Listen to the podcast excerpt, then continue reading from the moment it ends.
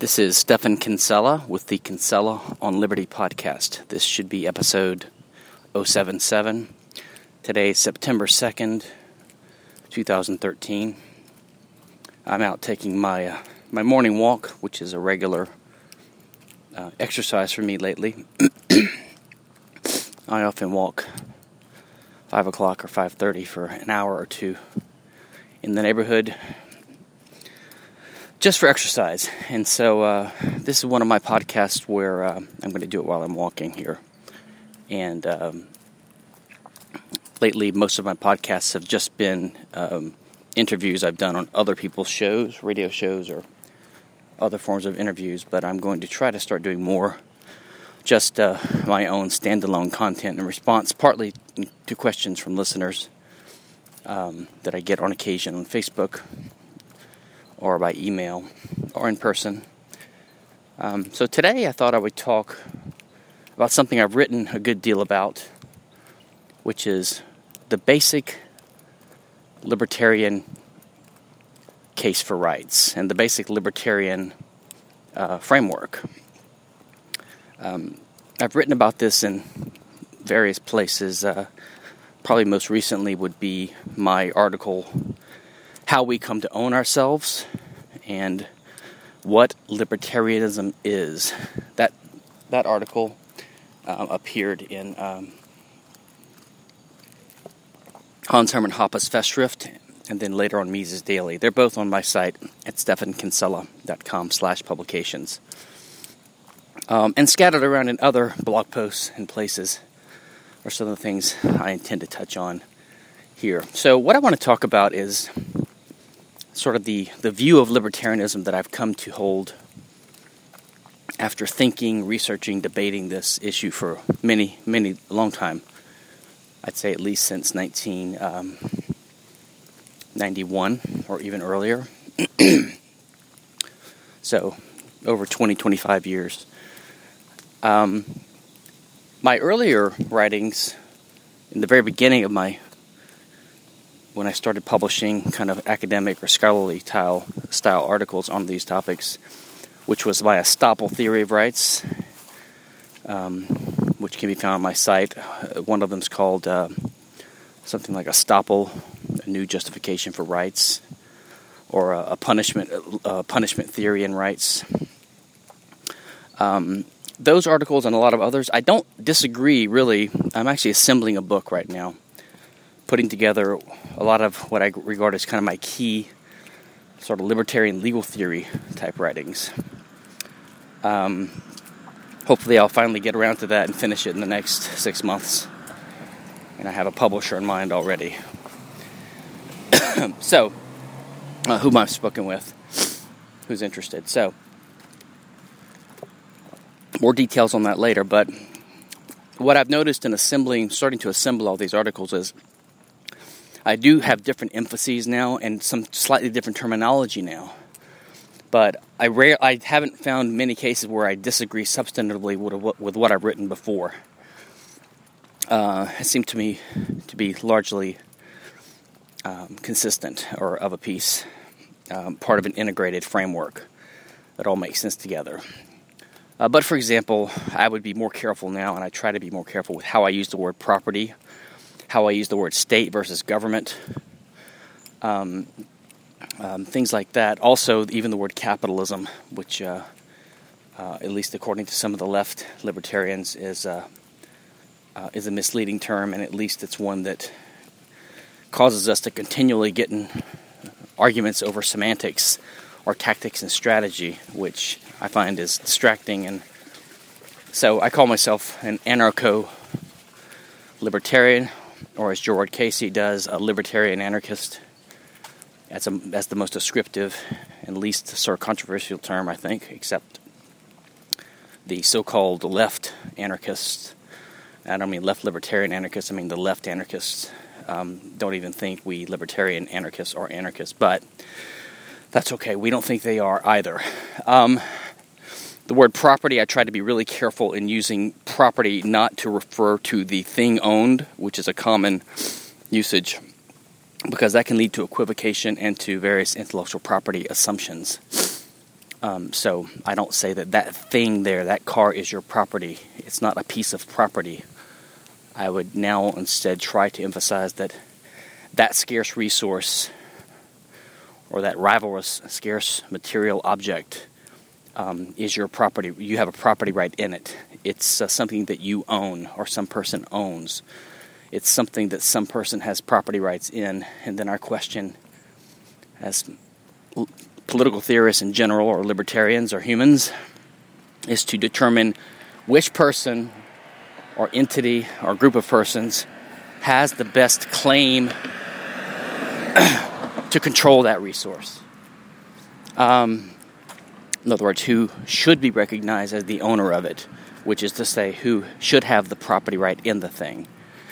If you emphasize this way, then it becomes harder for the intellectual property advocate to sneak in um, this this creationist assumption, I call it, which is that um, ideas are property. See, the question is not whether ideas are property. I'm getting to the intellectual property debate, which should not consume us much here today. This is just an example. Uh, there might be a little car noise on occasion. It's about five or six in the morning. There's not much traffic, but um, on occasion, a car rolls by on these dark streets here. And so, um, the uh, uh, you know the IP advocate is is trying to force us to answer the question: Is an idea property? Which is kind of a nonsensical question and a, a little bit question begging. The question rather should simply be when we can identify a given scarce resource, we need to be able to answer the question who owns it. Okay, and the libertarian set of rules and framework is designed to do just that in a particular way, which is what I'm going um, to get at in a minute here. So we don't ask, is that property? We ask, is this is this thing a scarce resource? And if so, who has the right to control its use? Which is to say, who's its owner? Who has a proper who ought to have be recognized legally as having a propriety in it or a property right in it. Another one is self ownership. Um, that term is okay as long as you're aware that it's a little bit metaphorical and it precisely ought to be regarded as body ownership. And then the question is who owns this person's body? And libertarianism has an answer for that as well, which is unique and different from that of other political philosophies. Um, so that's a couple of examples of how I would be careful with my terminology now, um, for various reasons. But I don't really think it contradicts any of the previous things I've written. The only thing I've ever written that I uh, strongly disagree with, I would say, that I think I made a mistake on, uh, would be early on sort of an over reliance on the Hayekian knowledge paradigm in one of my legal theory articles about the nature of law. But uh, I've since, uh, you know, adopted some different views on that, and I explained that in some subsequent articles. Um, and also maybe just some emphases. You know, I have a lot of theory in my estoppel and punishment and rights theory article about the right to retaliate, the right to punish, and I still agree with it. I think it's true. But as I wrote in subsequent articles, you know, I do personally predict and think and even prefer, in some sense, I believe that in a private society there would not be much actual resort to institutionalized punishment and retaliation and retribution, um, even though it's rightful in a sense. Um, and uh, uh, nor would there even be much resort to institutionalized use of force whatsoever, even for even for restitution purposes. I think that um, I do believe that a system of uh, ostracism along the lines used in previous quasi-anarchist societies, uh, as spelled out by, say, uh, David Friedman in Machinery of Freedom and Rothbard in For a New Liberty, and most recently by Gerard Casey in his great little book, um, Libertarian Anarchy. Um, and like in systems like the Law Merchant, I think that would uh, be much more um, uh, effective and cost effective and just and humane for a variety of reasons. Uh, just for example, we, we, we have to recognize humans are, are not infallible. This isn't to adopt some kind of relativist stance, or, but it is the case that in almost every case of, say, criminal justice or punishment, there is the possibility of mistake. As much as we try to get rid of it, as much as we um, try to adopt burdens of proof and jury systems, there is still the chance that an innocent person is going to be wrongly convicted and actually physically killed or incarcerated. And there's just no way to undo that, especially in the case of capital punishment. Um, there's no way to undo such a such a result. And for that reason, I think that rest, retribution and physical punishment in an institutionalized way, um, it's hard to imagine would be widespread. Um, it's hard to imagine a company that's in the business of making profit in a peaceful, future, modern, cosmopolitan, libertarian society would actually have a, division or a wing of actual physical human beings who are employees whose job is to physically hold down people and administer, you know, a uh, a death drug and just kill them in cold blood. Especially knowing that they might actually be committing murder if if there had been a mistake. Um, because the cost of making the mistake would be astronomical. And um, in any case, so my point is that um, um, I think these views are consistent. The view is consistent that there is technically a right to retribution, with also while also believing that it wouldn't be used that much in an institutional way in society because it's just too costly in various ways. Uh, it might be used on occasion by an outraged victim's family, in which case, who knows? Maybe the um, maybe the victims, um, maybe the society would turn a blind eye to that and maybe keep a wary eye on this guy who was acted like an outlaw, but maybe they would let it go. So there would be, you know, a little bit of a background threat to being a criminal that even if aside from the threat of ostracism from polite society if you don't get your act straight and voluntarily agree to some kind of restitution process and uh, even re- even some kind of rehabilitation process to get yourself integrated back into society.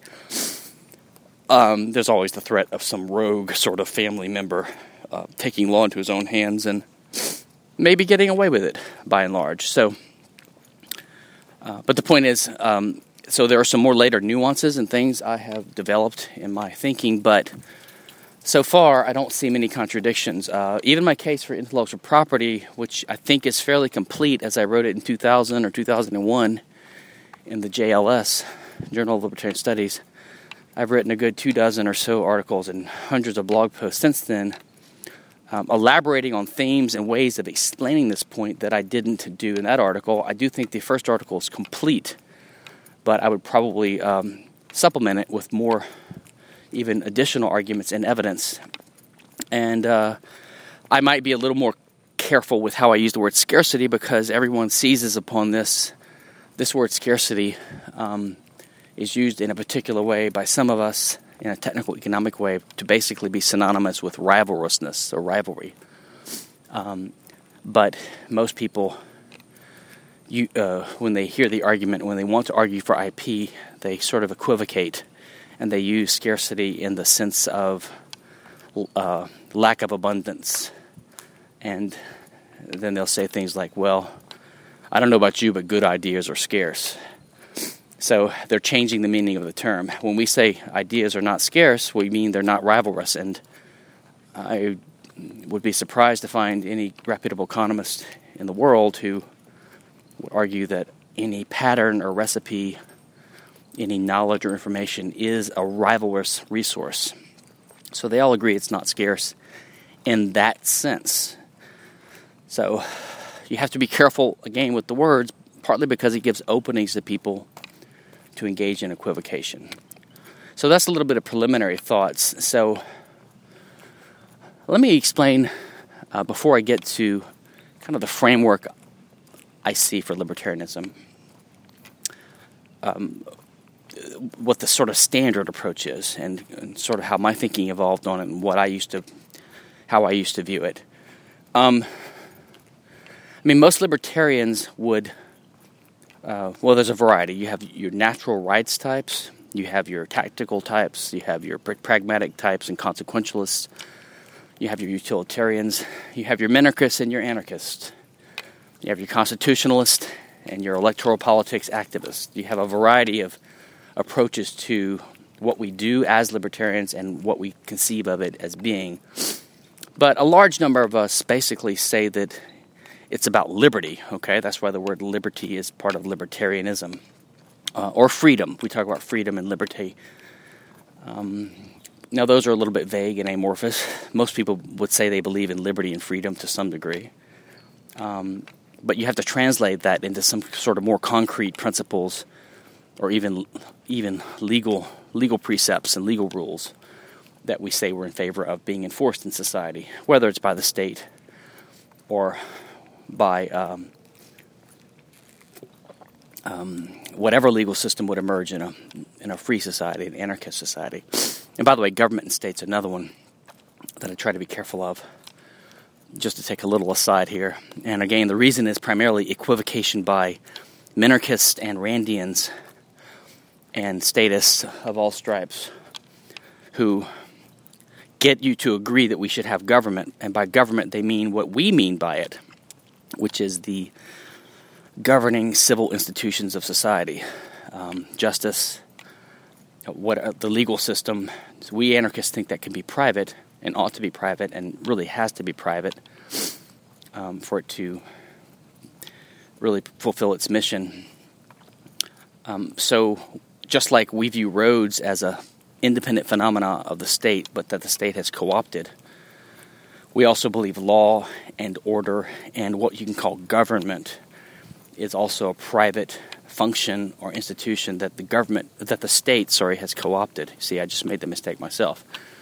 Um, and so people tend to think of roads, let's say, and other public functions that we're used to nowadays as being inherently uh, associated with the state. So they start interchanging these things. Same thing with government.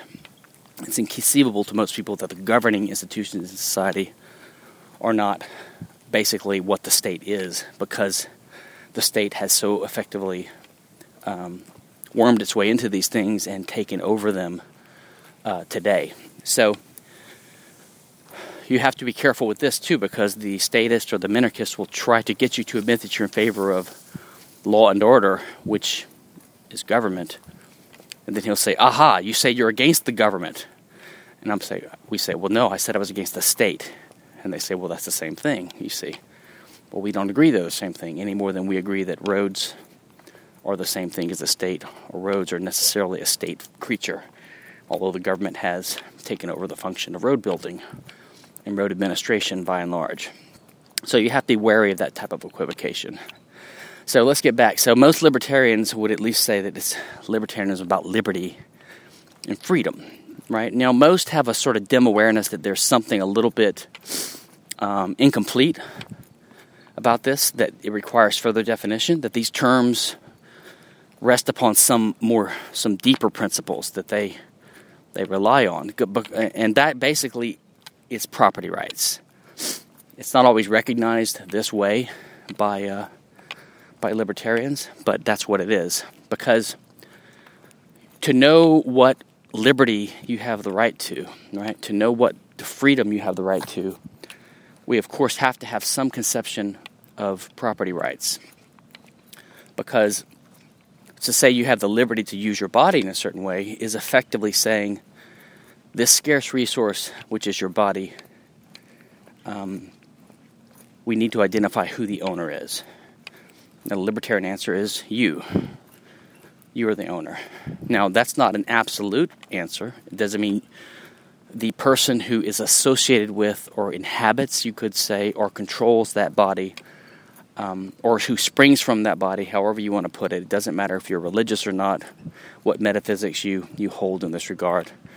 The point is just that conceptually we can distinguish and identify the person or the self the legal person from the body that the person controls and uses uh, to get around in life. Um, so we would say the person himself. It's not absolute.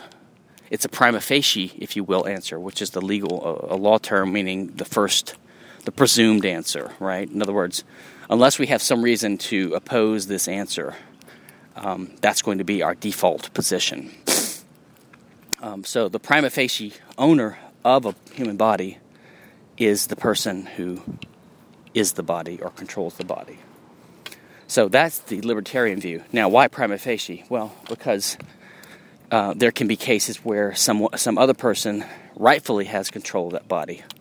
There's other pla- cases where someone does not rightfully control your body, like when you're enslaved illegitimately by a slave owner, like in the case of uh, the armies of Egypt. I mean, the slave armies of Egypt who built the pyramids. Um, chattel slavery in pre-colonial or, in pre-antebellum America uh, etc. Um, uh, but there are also cases where the person himself is not the legitimate owner of his body. Um, and that would be if, say, cases where you, let's say you're engaged in an, uh, an attack on another innocent person. Uh, and then that person, we all would say, except for pacifists, extreme pacifists, which I don't regard as libertarian, at least not required by libertarianism. So, in the case of a, such an attack, an act of aggression, one person on the body of another, the victim of the attack has the right to use force, defensive force, to repel the invasion. And that, that defensive force uh, in, includes the right to invade the borders of the attacker, like sticking a knife into his belly, or shooting a bullet into his head, or banging a club against his head or setting fire to him or something like that. Something that he doesn't obje- he doesn't consent to explicitly but which we regard as legitimate even though he doesn't consent to it. So in other words in those cases he doesn't have the right to control his body. So the prima facie or default right to control your body um, is rebutted in this case. So there's exceptions. The exceptions would be um, when you're committing aggression, or even after you committed aggression, if you believe in some forceful right to restitution or even retribution. Okay, those are arguable, but those are examples. Um, another case would be if you sign a contract where you promise to be an indentured servant or even a slave of someone. Um, now, I have an argument, which maybe I'll do another podcast about, where I think I agree with Rothbard and others um, that such contracts are not proper contracts. Um, not they shouldn't be legally binding or legally effective for a variety of reasons. Uh, but some people, like Walter Block, do. And again, it's just an example. If you conclude that a contract is a way to alienate rights, then that's another way it could be that you don't have the right um, to um, to your body uh, if you've getting, gotten rid of it by some means. Another might be if you have a child or you push someone into a lake, you perform some action where you create in another person a positive obligation or a positive need from you to, to take care of them or rescue them.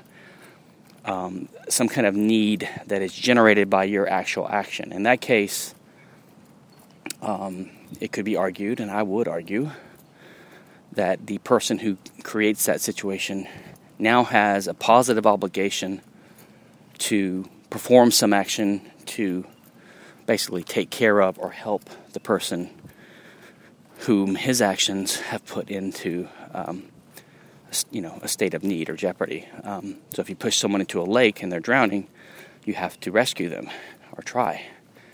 Whereas if you just walk by a lake and see someone drowning, you have a moral obligation to rescue them, at least given the right context.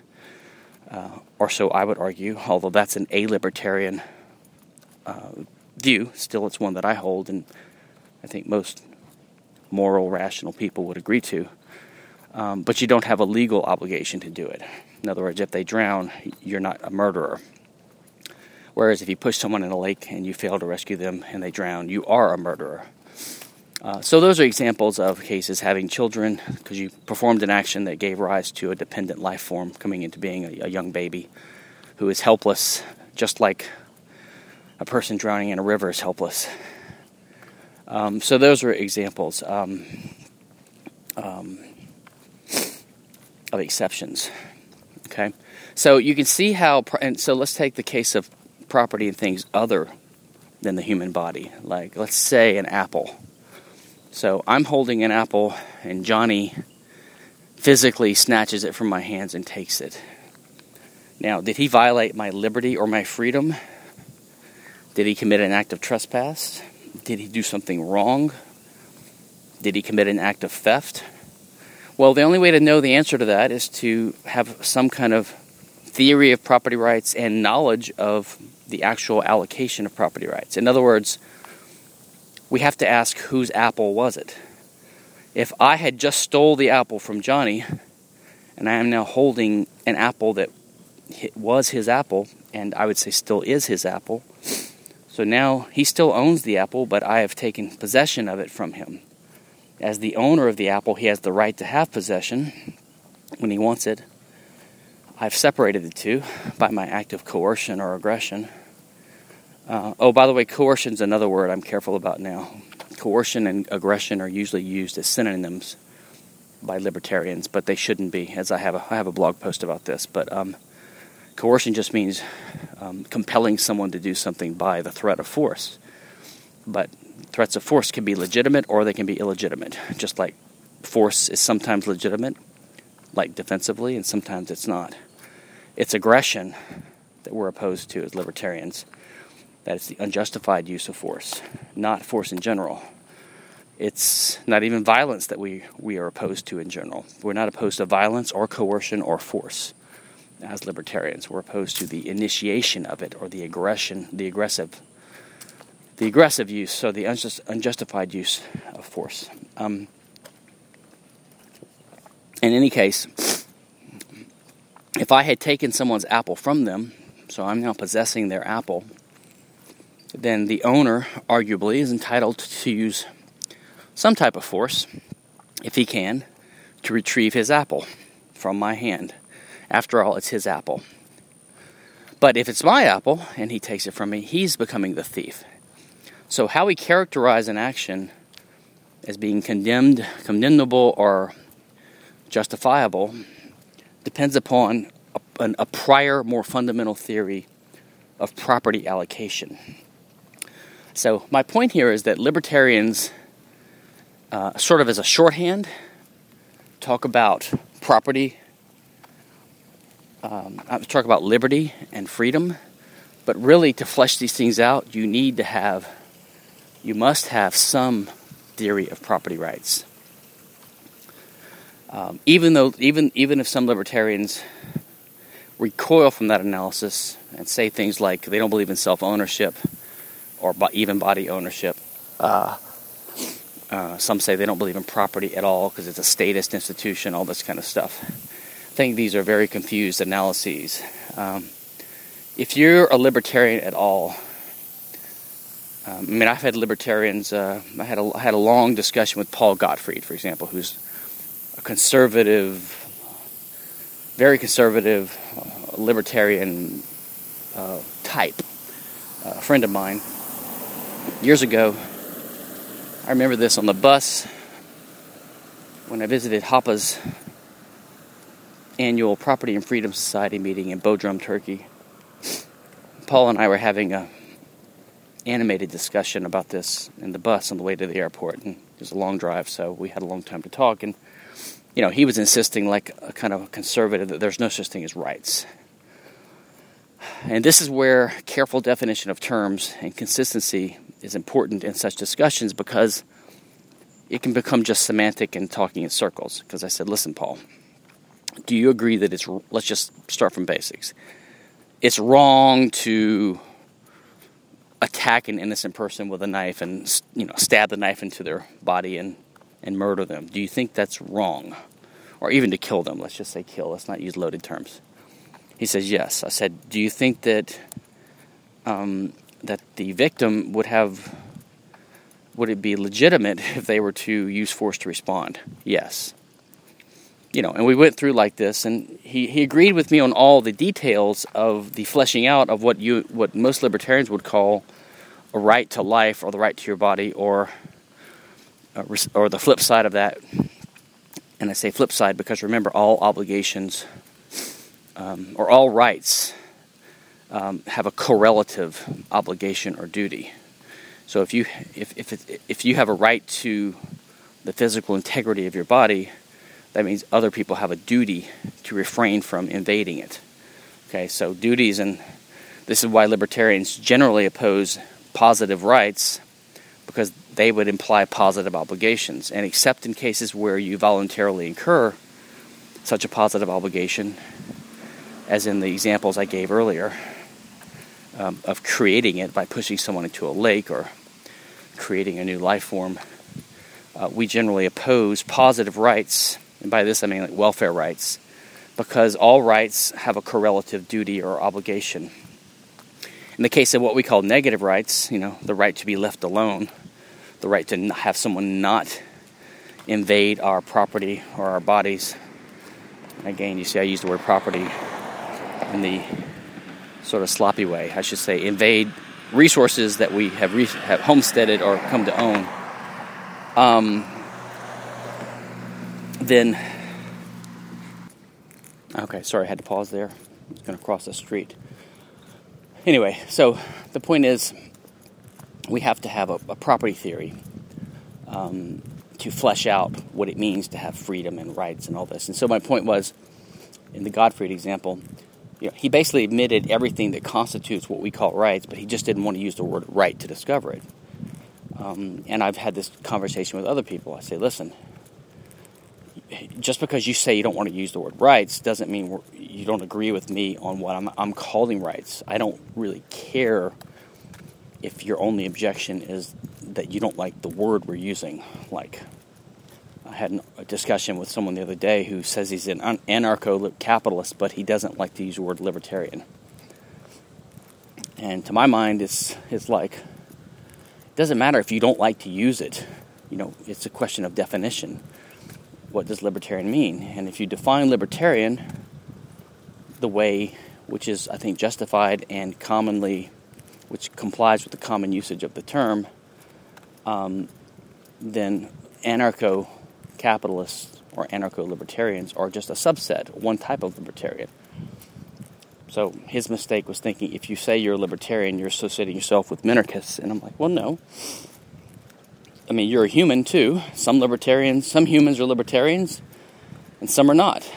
Some humans are anarcho capitalists, and some are not.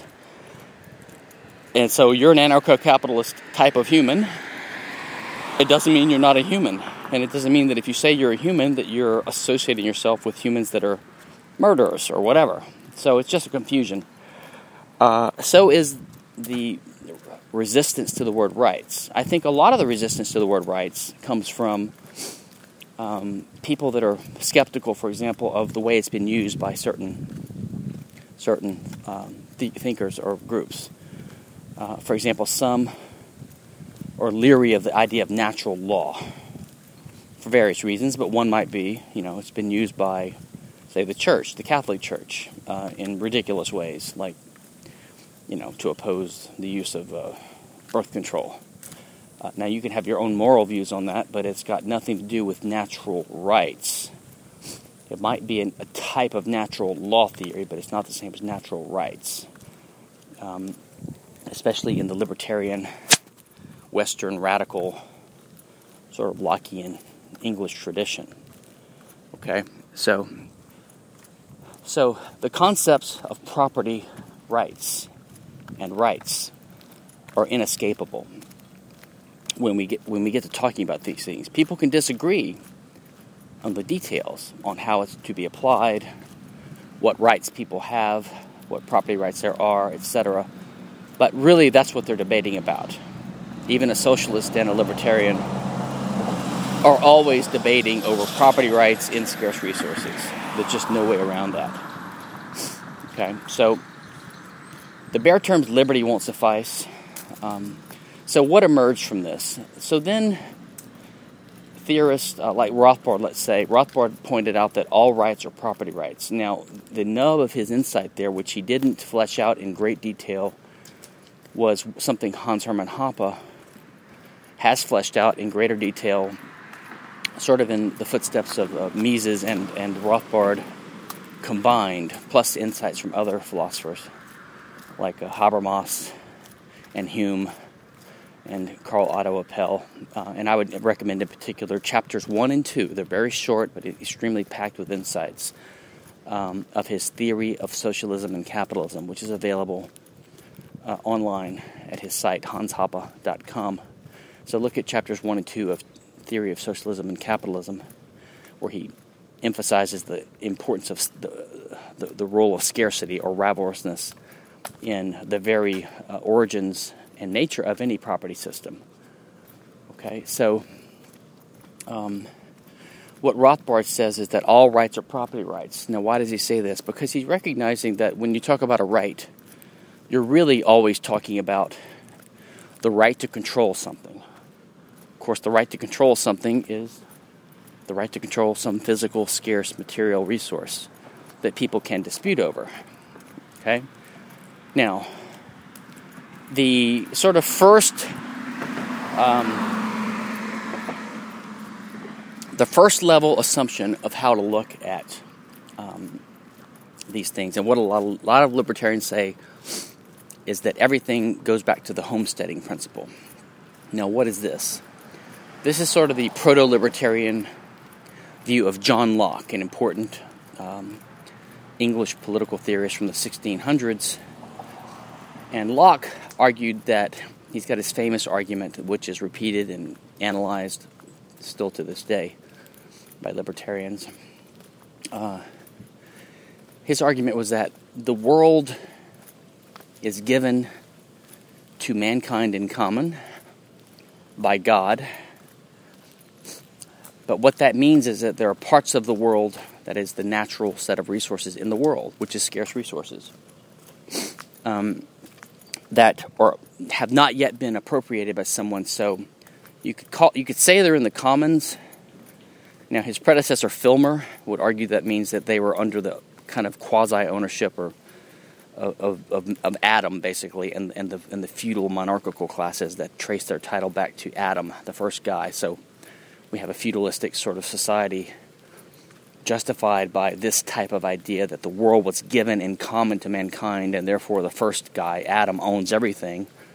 So he's sort of like a king having, um, you know, the base ownership of all property, and then he allocates it out to different vassals and lords and down to the serf level, and they all have their order.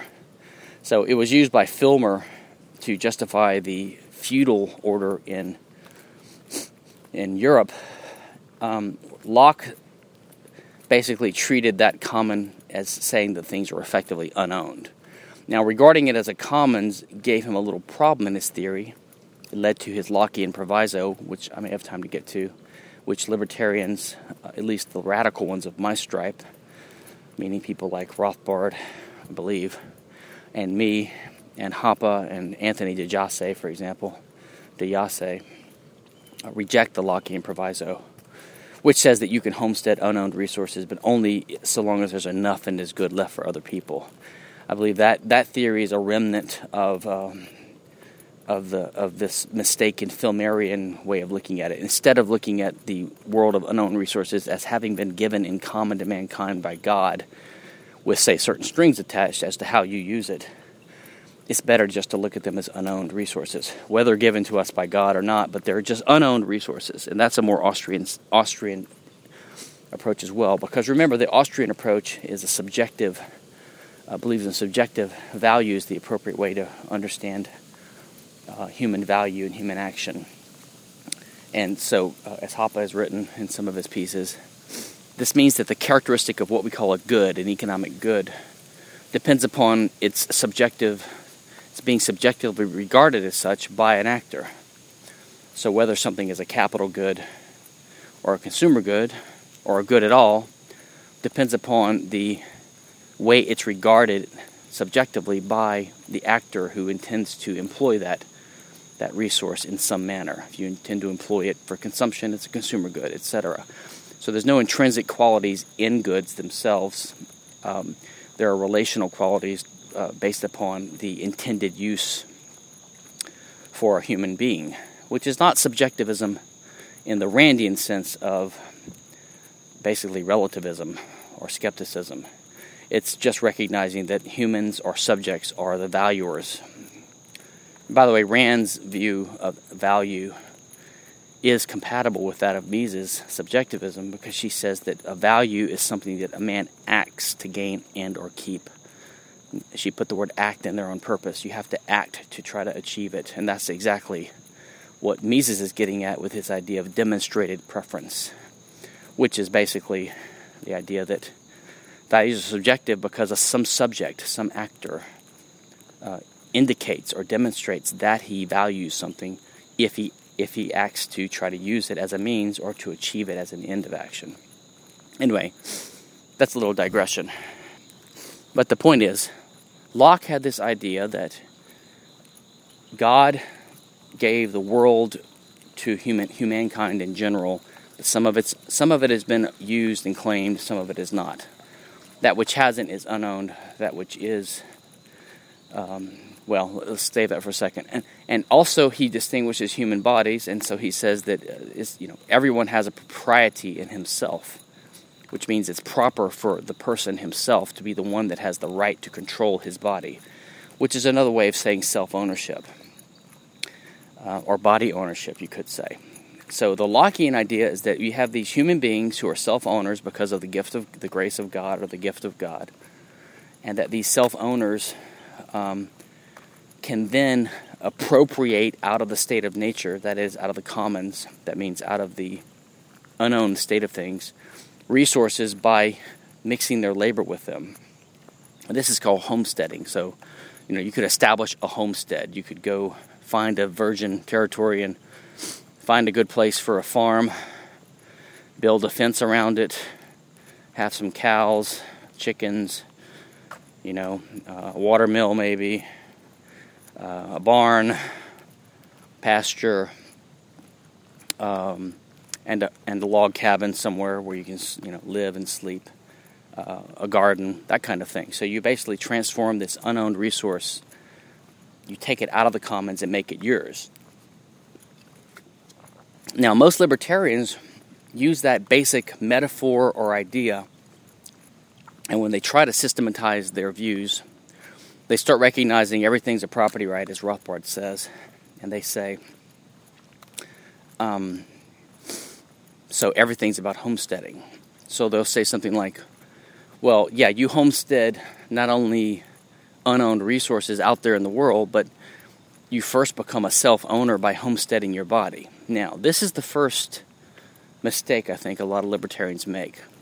It's an honest mistake, but it leads to confusion because it's mixing up things.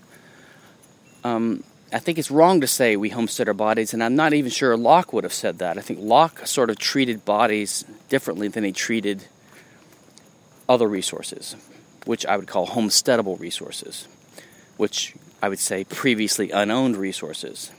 Something that is unowned is subject to appropriation or use or homesteading, subject to some acting human being coming in and employing that as a means, setting up a boundary around it or a border, and demonstrating that he is now the owner of that thing. Okay, you can see how actors and the things actors acquire are distinct. You couldn't, the very idea of homesteading an unowned resource presupposes that there is an actor. But an actor is not a ghost, it's not a disembodied thing, it's not a soul just wandering around looking for things to homestead. You can't imagine an invisible, immaterial ghost homesteading a tract of land. No, it's a human being with a body. So, it makes no sense to talk about homesteading bodies because there's no homesteading agent in existence before there is a human being with a body. And this was something I've tried to draw out in some of my writing in the How We Come to Own Ourselves article. uh, which I think is compatible with uh, parts of Rothbard's writing and parts of Locke, and specifically with with with, with Hans Hermann Hoppe's writing. Um, I had to find some of it in the original German, which wasn't easy since I don't speak German. But if you see that article, you'll see that he had already kind of figured this out, although some of it he had not called uh, attention to in all of his writing in English. But in any case, um, so the framework that I came to, which I think is compatible with a more um, consistent and elaborated and kind of clarified Lockean vision ultimately, and Rothbardian as well, is is that we just we have to treat bodies and um, other resources distinctly. Which, by the way, is why I think that Walter Block is wrong in his idea that um, uh, we can sell ourselves into slavery because he, when he that argument uh, just uh, uh um, uh, omits the differences between bodies and other types of resources. There are there are relevant differences. So I'm getting down to the way I view the libertarian framework is that it's very simple. We look around in the world, those of us who are trying or in favor of trying to live peacefully with each other, live good lives ourselves, and we're also generally people of goodwill and empathy. We want other people to do well as well, and if we're intelligent, know a little bit about the division of labor and economics and just human social nature itself, we realize that we're all better off if we all can survive and trade with each other and live with each other cooperatively. So there's good reason for people of goodwill, rational, healthy, psychologically healthy humans living in the world to want to band together in society, to want their own lives to be prosperous and successful and to flourish, but also our neighbors. These types of people who generally have language and are rational, they communicate and they argue, they discuss things, they try to justify things, they believe in norms, they adopt norms, norms that are useful as guides to action to help solve practical problems that might arise in human society, Co- problems of conflict. Remember, ultimately, all conflicts, all problems that could possibly occupy human time, or really always conflicts over who gets to control a given scarce resource, which kind of gets back to Rothbard's insight that all rights are property rights. Um, let me give an example. People say that um, sometimes people fight over religion. Well, I don't think that's actually literally or technically true. That's, in, that's not a precise way of putting it. It's more of a metaphor. And again, metaphors get you into trouble if you're not careful. What they're really saying in sort of flower, uh, colorful language or imprecise language, they're saying that the motivation, okay, or the, the ultimate reason for certain people's actions is a religious one. So, for example, if some barbarian chops off the head, not a bear, let's say some some some. Uh, I don't want to go and pick pick religions here. Let's say religions A and B.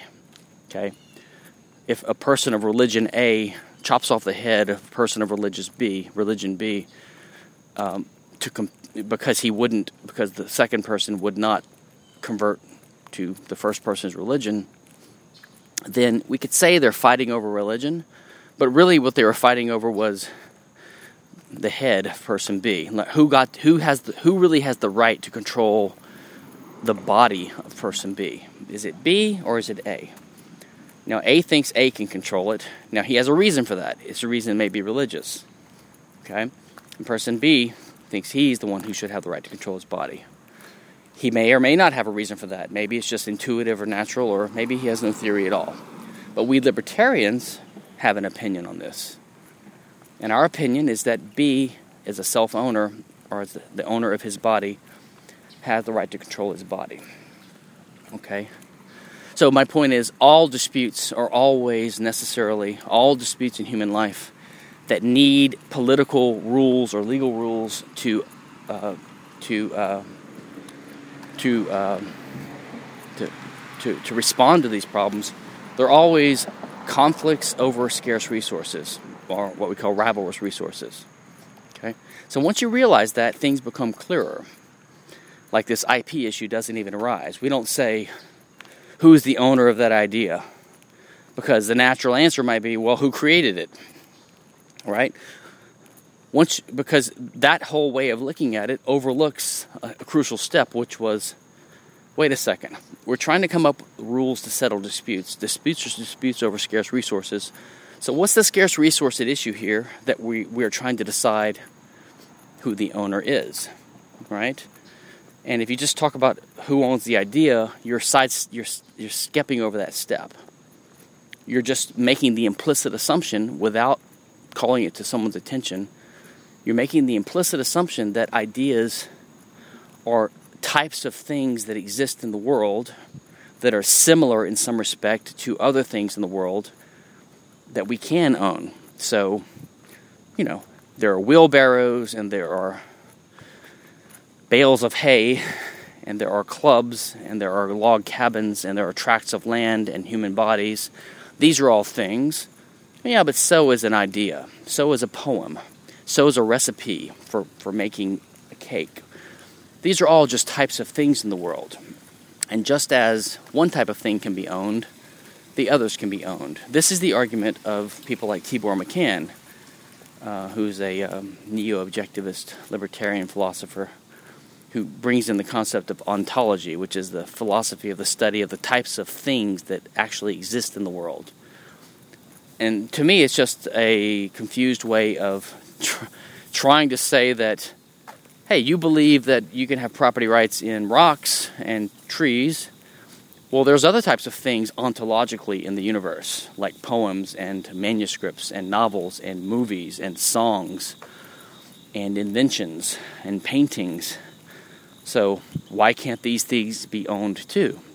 And once you grant that they are things that can be owned, well, the question naturally arises who is the best person who has the best claim to that thing.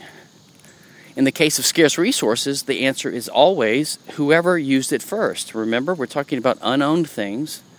The first person who appropriates it out of the wilderness and puts his stamp of personality on it, which is another way of saying he puts up a fence or a border to show that it's his, to show that it's no longer unowned, he now has a better claim than anyone else who Hoppe calls a latecomer.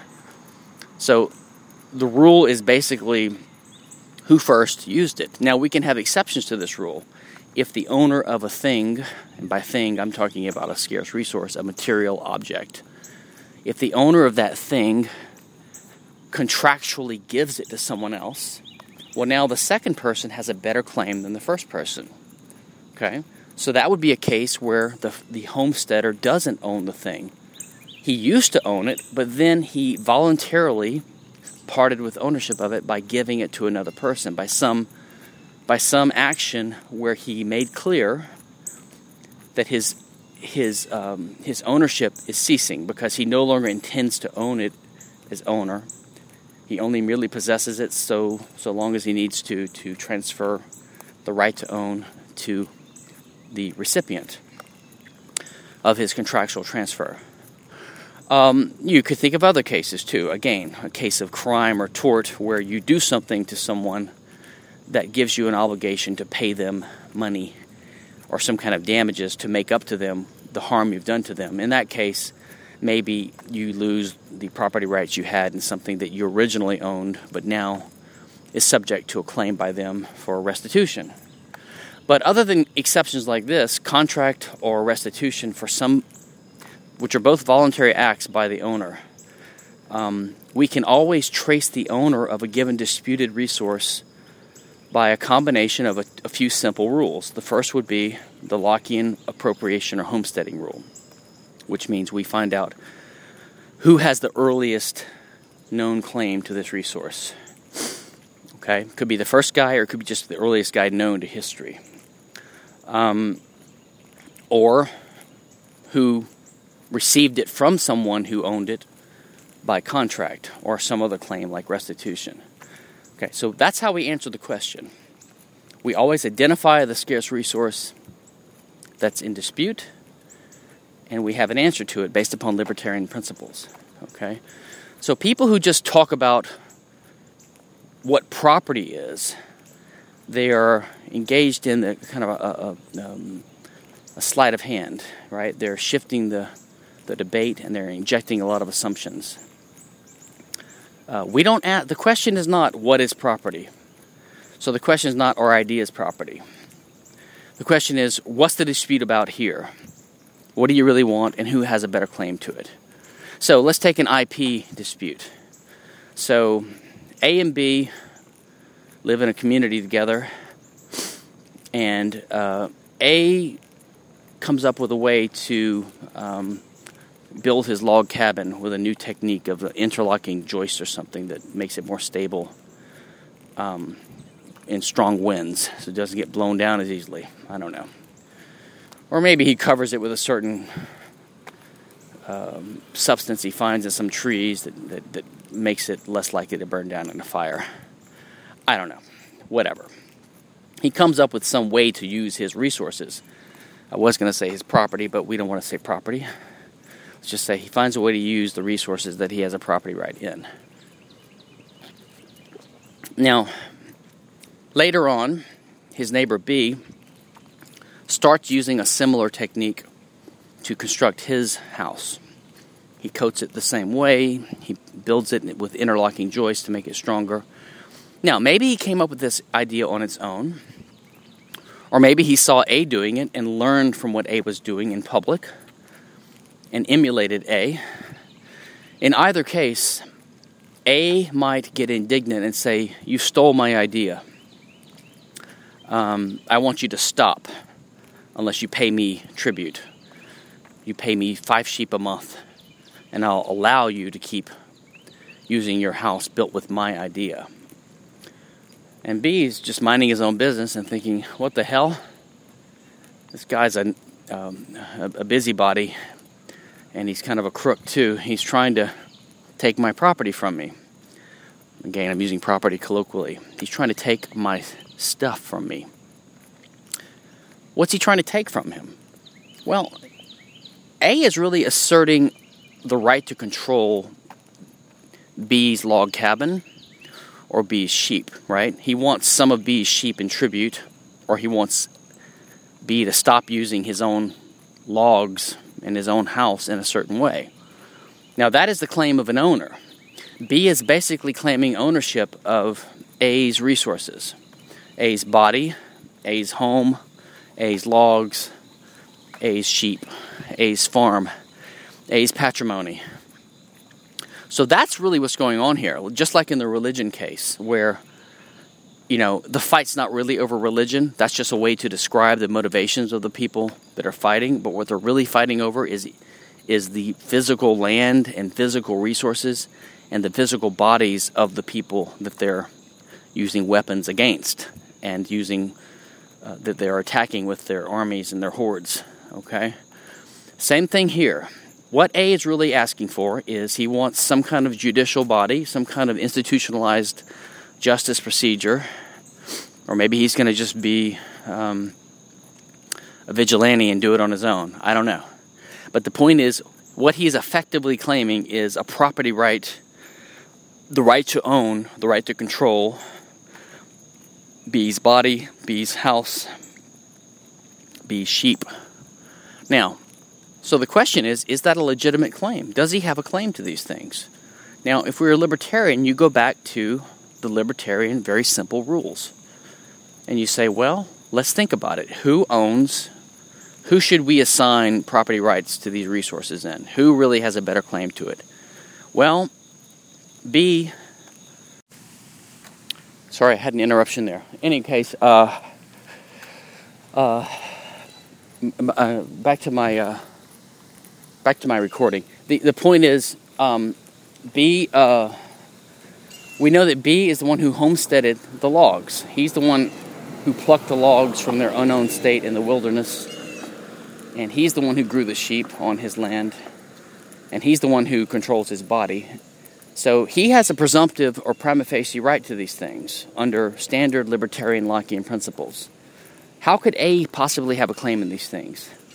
Well, the only way is if B has, number one, contractually somehow agreed to give these things to um, to A, or if B has somehow committed a tort or a crime against A, which means invading the borders of A's property, you know, committing a crime against A, A's body, or something like that.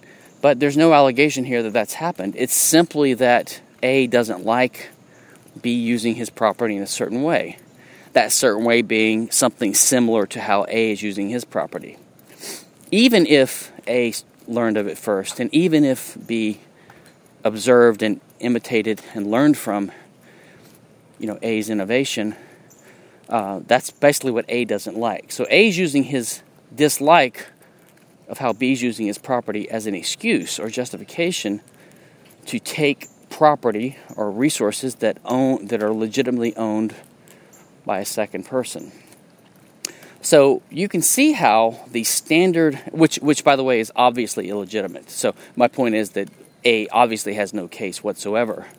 If he asserted this anywhere, he should be regarded as laughed out of court, and if he tries to act on it with force, he should be regarded as an invader and repelled with force. And A and B should be able to sell his sheep as his own sheep and use his house as he sees fit. So, that is the basic libertarian paradigm. The libertarian paradigm is that we first have a property rule for ownership of bodies, which is that each person owns his body, prima facie, and that bo- that human human being, that actor with a body, having a body, acting in the, acting in the world, employs various scarce means by first using them or by acquiring them by contract from a previous owner.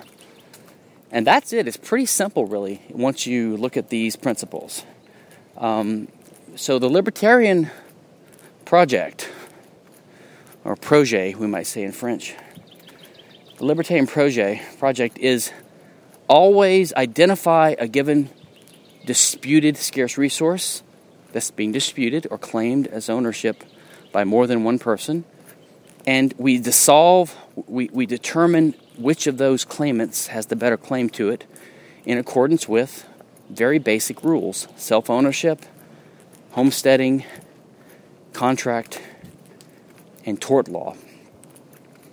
And uh, the application can be complicated in some cases, um, but you can see how it solves right away a lot of problems like intellectual property. There's just no room for intellectual property when you have such an analysis. In any case, I think that's enough for today. I'm going to finish my walk and uh, maybe do another one of these next week. Listeners can feel free to email questions or post comments on the, uh, the blog post about this. Thanks.